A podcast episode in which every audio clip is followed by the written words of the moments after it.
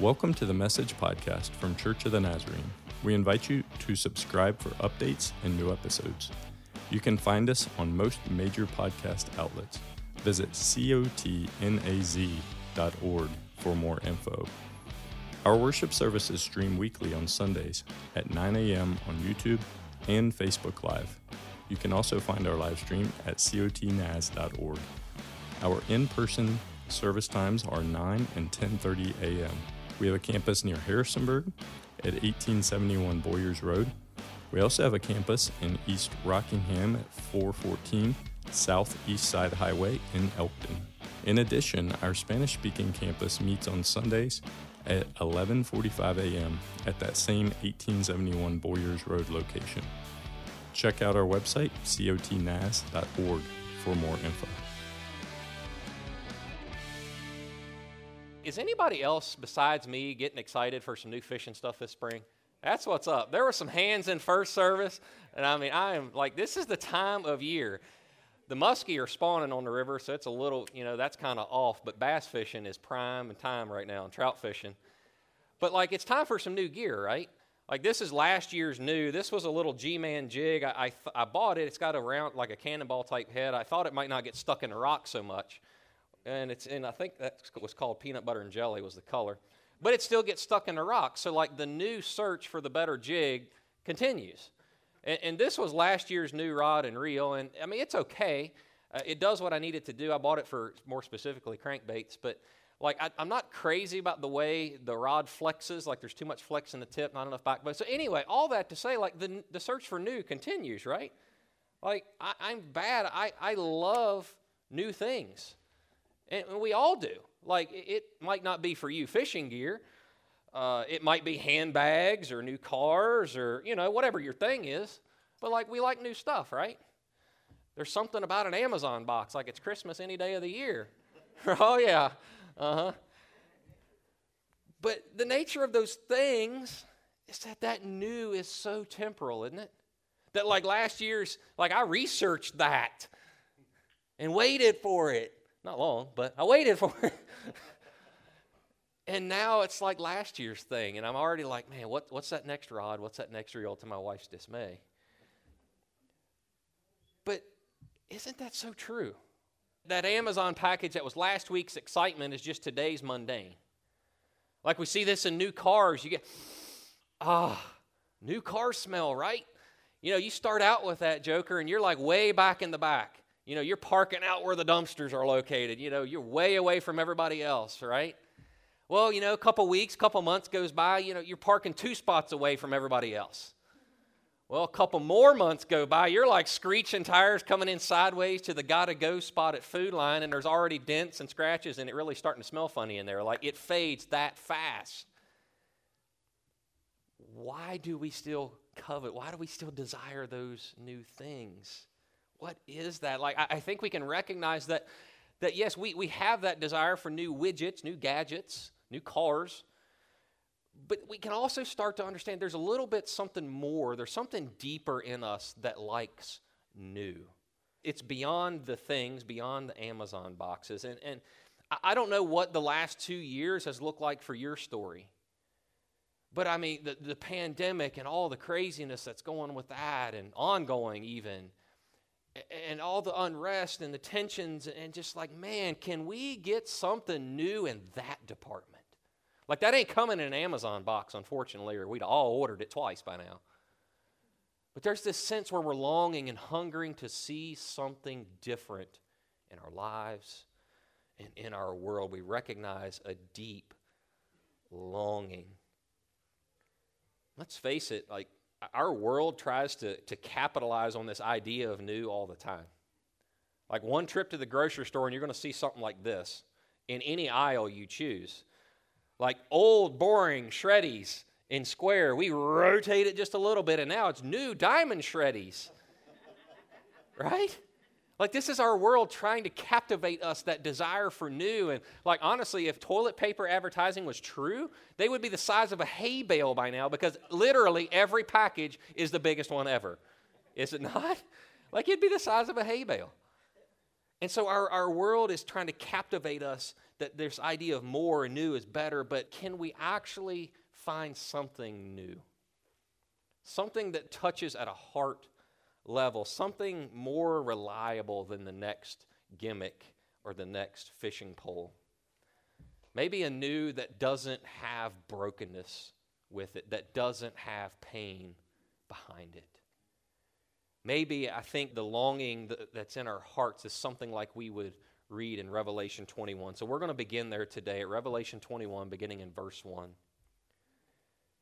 I think this is the longing for new, the longing for something different that the Lord has put in our hearts. I think this will help us get in that direction. Verse 1 of Revelation 21 says, Then I saw a new heaven and a new earth. For the first heaven and the first earth had passed away, and there was no longer any sea. He said, I saw a holy city, the new Jerusalem, coming down out of heaven from God, prepared as a bride, beautifully dressed for her husband. And I heard a loud voice from the throne room saying, Look, God's dwelling place is now among his people, and I will dwell with them. They will be his people, and God himself will be with them and be their God. Now, that's something new that we can long for.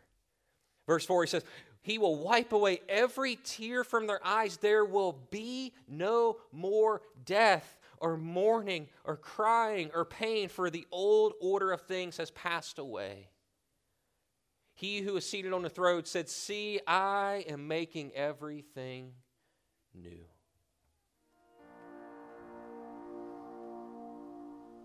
We look around and see a broken world, broken communities, broken families, broken lives. Even the church can look broken. So we long for something else, something whole, something beautiful. The truth is, we were created for something far different than what we see crashing all around us every day. But what if God wants to help? To reach into your life and make the dark light, make your crooked path straight? What if God wants to awaken something brand new in you? Don't settle for the pain of the past or the plague of the present, but ask God to do something new today. Forget the former things. Do not dwell on the past. See, I am doing a new thing. That starts to get a little bit closer to the desire in our heart, doesn't it? The longing that may be behind some of those Amazon purchases or fishing poles. Behold, I am making all things new. Friends, our Easter series this year is titled All Things New. And it's based on this idea that we not only like new, but that we desperately need new. And that that new is available through literal new life in Christ Jesus. The resurrection of the Lord Jesus Christ is the ultimate new that we so desperately long for. And that new is offered to us today in Christ Jesus. It is, yes, currently the down payment on the ultimate new we read about in Revelation 21. Both, both are available to us today through Christ Jesus. Every Easter season, it reminds us that Christ not only did resurrection in the past tense, but that he is resurrection in the present tense, and that he is the source of the new and the hope that we so desperately need and long for in our lives and in our world. Every Easter, we're reminded, yes, of God's faithfulness in the past and what He has done. And every year, we hear the invitation to new life, to transforming life that is available through Him now. And yes, we look forward to the ultimate renewal of all things, something so new that there is no more sin, there is no more pain and hurt and death. It's that categorically different and new. We celebrate every Easter, the new that we are so desperately longing for in our hearts. And there's no new car full of Amazon boxes of fishing gear that will ever touch that desire for new. So, this Easter, friends, let's not settle. Let's not settle for what's been done in the past. Let's not settle for what we see around us as all there is. Let's not be looking for yesterday's blessings. Let's not be chained down even by yesterday's failures. Let's ask God to do something new, to continue His work of grace in our hearts, in every area of our lives. This season, friends, is an opportunity to step into the reality that God is making all things new. As we dive into our teaching text today in Isaiah chapter 43. So we're going to go from the end of the book back into the prophets of the Old Testament today. But as we dive into our teaching text today in Isaiah 43, we're going to see God's gracious action. We're going to go back and look at the story of God's people. And we're going to see his gracious action, his gracious promise to his people in exile that he would make a new way in a time when they desperately needed something new. Now, we're going to cover a lot of history here in just a 30 second recap, but in the story of God's people, in the story of the children of Israel, uh, you had King David, and he, they, he was arguably the pinnacle, the high point of their history. And you had King Solomon come in. He, things are going pretty good at that point, but as these two kings fade into the rearview mirror, things start to get a little tense. They start to go downhill, if you will. And after King Solomon, the nation of Israel would actually split up. They would take 10 tribes and go to the north, and, and two tribes would stay in the south. And, and, they had a disagreement about who should be king and some tax issues. And it's like at that moment you realize we still have the same issues in, in today's world, don't we? We're not that far removed from the Old Testament. But they, they disagreed over these things, and so they split. And so it wasn't long after this split that both groups were wandering away from the Lord. They were falling into idolatry, worship of pagan gods, things that were forbidden in their covenant with the Lord. And so, because of their sin and their worship of other gods and intermixing with other peoples, the northern kingdom was first taken into exile. They were taken away as prisoners into a foreign land. Uh, and it wouldn't take but so many years before the southern kingdom, too, uh, was not far behind, and they too were led away. They were led captive to the nation, the empire of Babylon. And, and so they were removed from their homes, removed from the promise that God had given from a promised land. Their sin had led them to the point of being taken into another country to be held as prisoners and captives. And so we can get this sense already in the story, even in these couple details, that this was a low point. This was an easy spot to think it's all over, that God's done. We have messed up too many times. We've gone too far. It's done. So, as we unpack Isaiah 43, we're going to see the words of the Lord saying, I am doing something new. And so, as we dive into verse 16 today, we're going to see a few promises, the promise of the Lord today. In verse 16 of Isaiah 43, he says it this way He says, This is what the Lord said. He said, He who made a way through the sea, a path through the mighty waters, who drew out the chariots and the horses, the army and the reinforcements together, and they lay there never to rise again, extinguished, snuffed out like a wick. says, Forget the former things, do not dwell on the past. See, I'm doing a new thing. Now it springs up. Do you not perceive it? I'm making a way in the wilderness and streams in the wasteland. At its very core, at its very heart, Isaiah 43 is a text of rescue. It's a text that reveals God's heart for his people in a desperate place. It's a promise, yes, for the initial salvation from Babylon that he would act and move on their behalf, and yet it looks ahead to the ultimate new thing, the resurrection of Christ Jesus. Would you pray with me today as we begin to unpack our text? Father in heaven, we thank you, God, for, yes, the things that you have done, the, the testimony of your faithfulness, for your word that we can see. But Lord, will you give us eyes today? As you give us hearts to remember and adore you for who you are, will you give us eyes to see and to sense the new things that you're desiring to do in our hearts and in our world, Lord? Help us to see it. Help us to perceive it today, Lord. And may we humble ourselves before you. And it's in your name we pray. Amen. What if, for just a moment, what if Isaiah 43, 16 through 19, what if that were written for you today? In this moment, in the story that you stepped out of to step into this room this morning, what would it be? What are the former things that you might ask God to do something new? Or, or maybe what, what's happening that makes you think it's all over? That God's done, that he, he can't do anything else, or maybe even that you've gone too far. What, what would it be in your life today that you would ask the Lord to do something new? Is it something relational? Like relational tension or brokenness that you're dealing with? Is it regret? Something done or not done, things said or not said? Is it fear or angst that won't let you go? What would it be for you today? What would it look like in your story? Friends, the, the reality is that the announcement of Easter is that I am doing a new thing. That's what we're celebrating.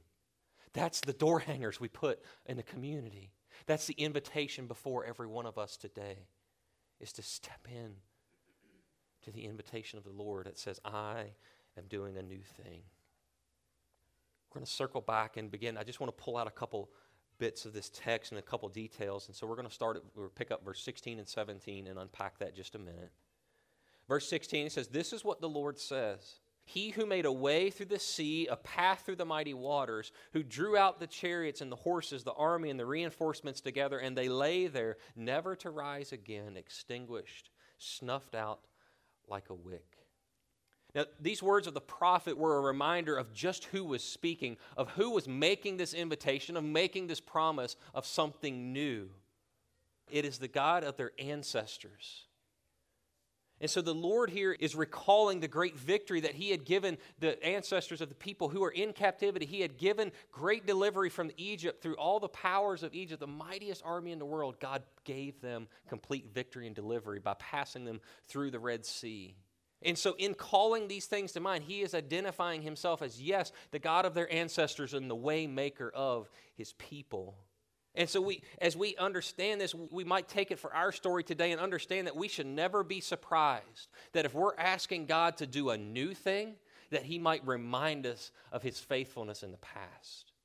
That we see that he is faithful in and through our stories, the work he has already done. Now, in recalling the account of the Exodus out of Egypt, for the Jewish people, the Exodus of Egypt was their defining moment. It was the moment in their story, in their history, in their lineage where God decidedly said, You are my people. And He showed with a mighty hand to the entire world that these are my children. So it's the point at their story where they gain their identity, when they gain their belonging as God's people. And so, these words, if you would imagine these words being spoken to the captives in Babylon who are thinking it's over, who thinking it's gone too far, that there's no way forward, they hear these words and they're reminded that God has made a way before and He is faithful to His children. As we turn to verse 18, we're going to notice a little bit of something unique here. He says, Forget the former things. Forget the former things, do not dwell on the past. He says, See, I'm doing a new thing. Now it springs up. Do you not perceive it? I am making a way in the wilderness and streams in the wasteland. like, wait, wait a minute, wait a minute. Forget the former things? The last two verses were just reminding us of the former things, right? Like, so you, you want to remember, but forget. I, I, think what was, what was happening here is, is that God wanted to remind his people of the past, of his faithfulness, of his power to make a new way forward. However, however, he did not want them to be stuck in thinking that it was over or that he was limited by what he had done in the past. He did not want his people to be stuck in the past. Now, I don't know if in your circle of influence, have you ever run into somebody, and, and maybe you're there today, someone that lives in the past and how crippling that is to today in our story. You see, when, when we're living in the past, we're always some kind of waiting for the way things used to be to return. Like we all experienced that a little bit after COVID, right? Like when's normal coming back? We're waiting for the past to return. We might live constantly replaying that one situation, imagining ourselves having a different response, imagining ourselves doing something different, and imagining longing for a different outcome than what actually happened. We live stuck in the past on repeat. And we might carry bitterness or unforgiveness or pain from those moments into every new story. And so, what begins to happen is that everything today is compared to how it was. Every thought of the future is bound by the remembrance of the past. That's a little bit what it's like to live stuck in the past. And God didn't want that for his people. The Enduring Word commentary, when he's unpacking Isaiah 43, says it so beautifully. And I quote, he says, Israel was told to look at the past by remembering the great things God had done for them at the Red Sea. But in, verse 18, they were told, Do not remember the former things, nor consider the things of old. This shows us that there is a sense, there's a sense which we must remember the past. We must remember the past in terms of God's great work on our behalf. But yet, there's also a sense in which we must forsake and forget the past with all its discouragement, all of its defeat, and move on to what God has for us in the future. There's a sense here that we can't be just looking for yesterday's blessings. We certainly can't be held captive by yesterday's failures. We cannot live stuck in the past. We must trust God for His preferred future, for His new way forward. In the story of God's people, and as it would be uh, in the story of Isaiah, this was literally fulfilled for the people of God at about 589 BC. You see, the Persian army came in and overthrew the Babylonian Empire, which would have seemed impossible. But the Persians overthrew it, and they did something amazing. They actually allowed the Jews to return home, to start rebuilding their former way of life. Their journey this time would not be fleeing from an impending army, it would not even be crossing a Red Sea, but there was hundreds of miles of desert wilderness at which they needed to cross. And so God's promise here is that He not only dealt with their captors, He made a new way forward, a new way home.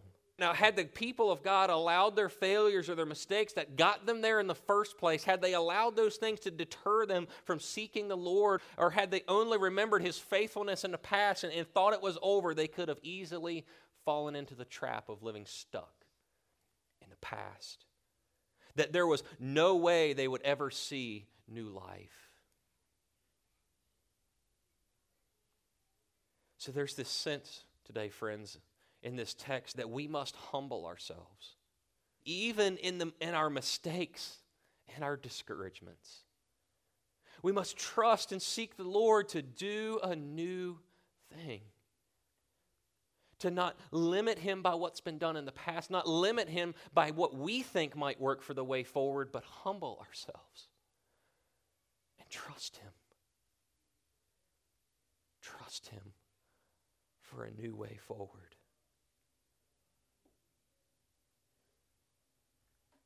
Doing a new thing. I'm doing a new thing.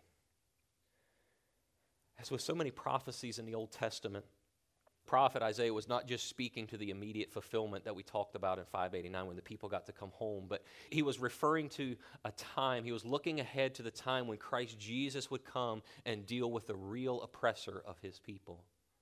And that was sin. That was sin.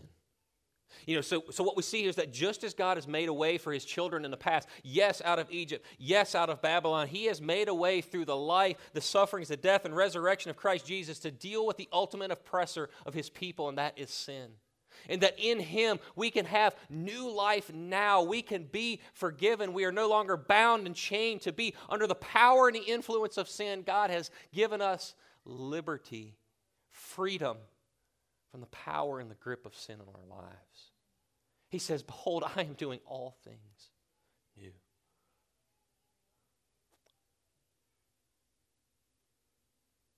Will we step into that? Will we step into that?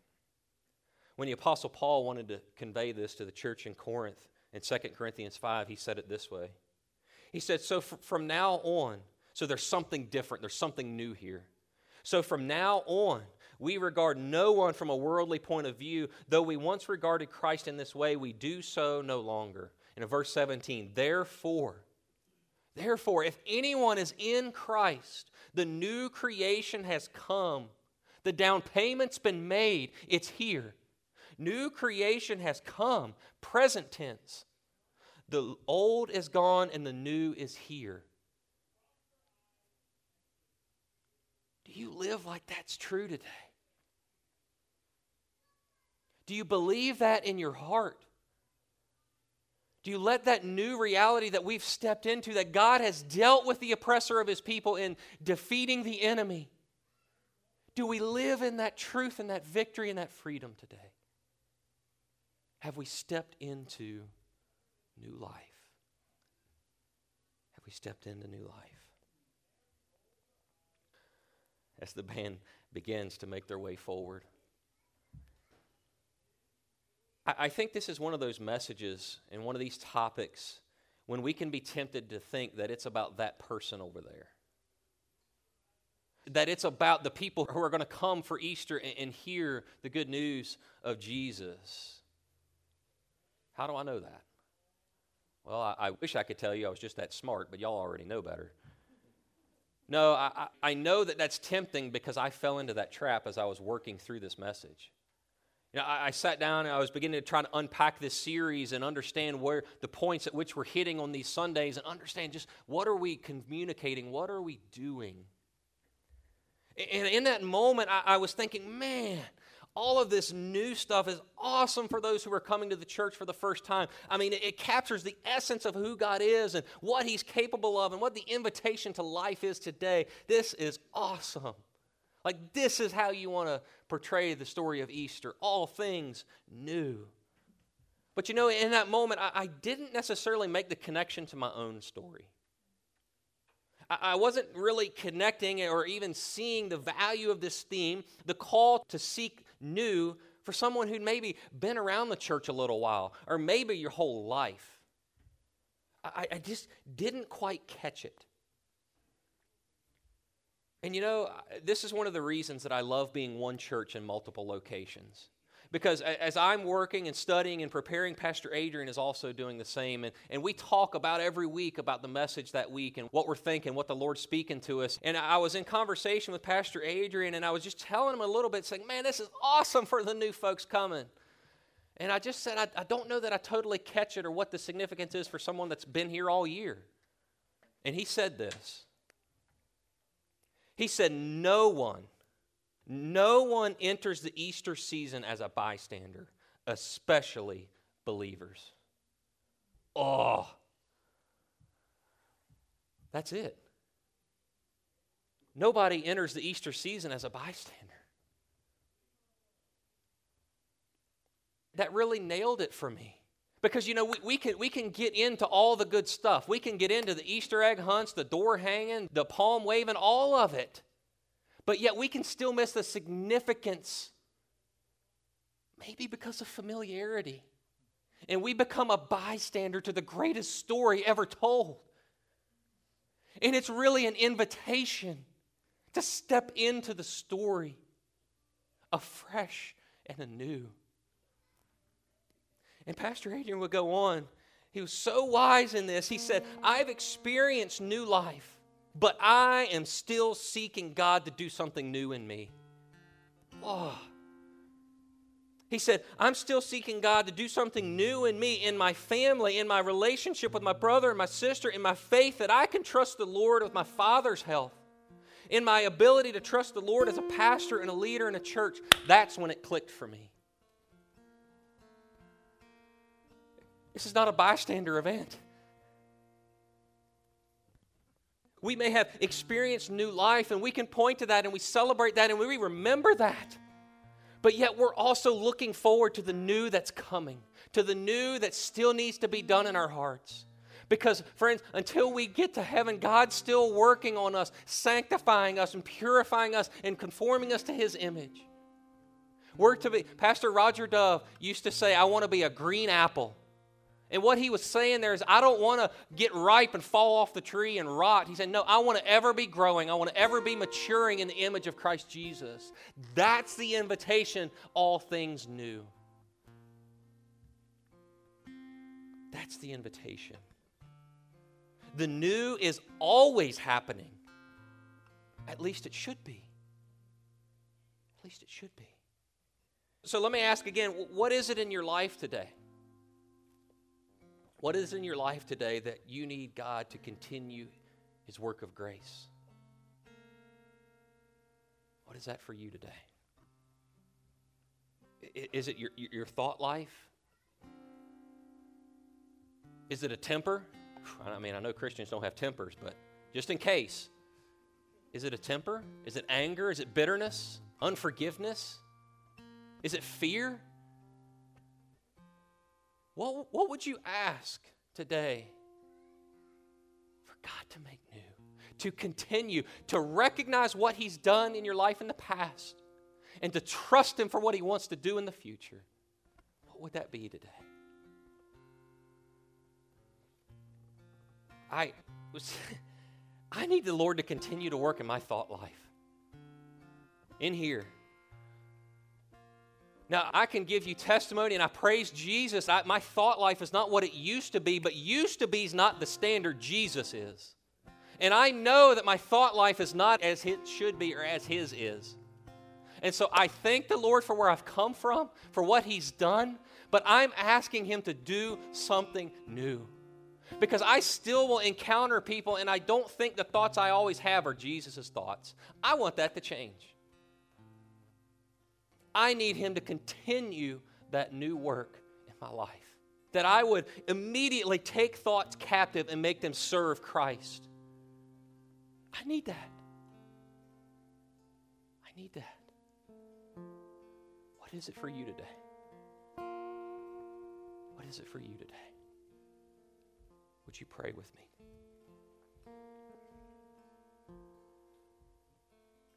Father, we thank you today that um, you are not limited by the past. Lord, you're not limited by our imagination of a solution. But that, Lord, you say, I am making a new way. I'm doing a new work. Will you join me? Will you allow me to do that work in you?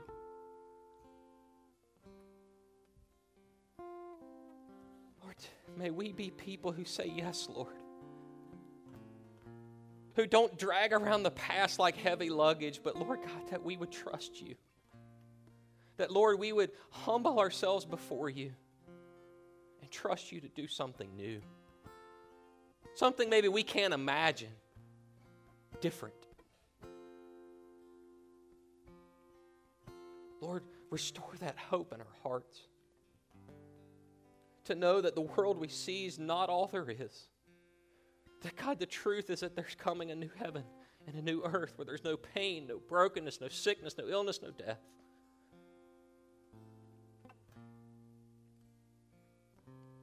Lord, I pray that as your church, Lord, that, that we would be seeking, that we would be open arms to those who are coming to hear this story for the first time.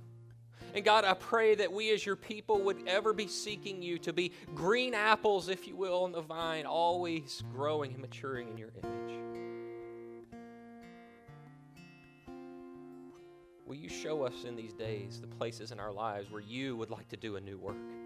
where maybe we've been holding back or maybe we've been stuck. Will you show us today, Lord, and in the days ahead? Because no one, no one enters Easter as a bystander. We love you today, Lord, and it's in your name we pray. Amen. Uh, today, as we conclude our service, we're going to make this message tangible. And we're going to receive communion together. And communion is, a sacrament that was instituted by the Lord, and it's a way that, that we can remember, that we remember his life, his suffering, his sacrificial death and resurrection, and yes, we can remember the hope we have of his coming again. That's, that's the message. So we're going to partake today of the communion elements. You, you don't have to be a member of the church here to receive the elements. We just ask that you would be sincere in your relationship, sincere in seeking Christ. If that's you today, I'll invite you to the table. We believe that the Spirit of Christ Jesus is present, that He's present. We can encounter Him. The elements are prepared in the back and up here to your right in the front. As you move to partake, I pray that as you receive the wafer, you would understand that this is Christ's body broken for you. May it preserve you blameless unto everlasting life. As you eat it, remember that Christ died for you and be thankful. And as you receive the cup, it is the blood of the Lord Jesus Christ shed for you May it preserve you blameless unto everlasting life. Drink this. And as you do, remember that Christ died for you. And be thankful. Would you pray with me? Lord, as we step forward to partake in communion, Lord, we thank you that you're present through these elements, Lord, that it's a means of grace at which we can encounter you. So may we approach the elements expecting, anticipating, Lord, that you want to do something new, that we haven't gone too far. The story's not over. We have a sure and true hope in you and your return. And it's in your name we pray. Amen and amen.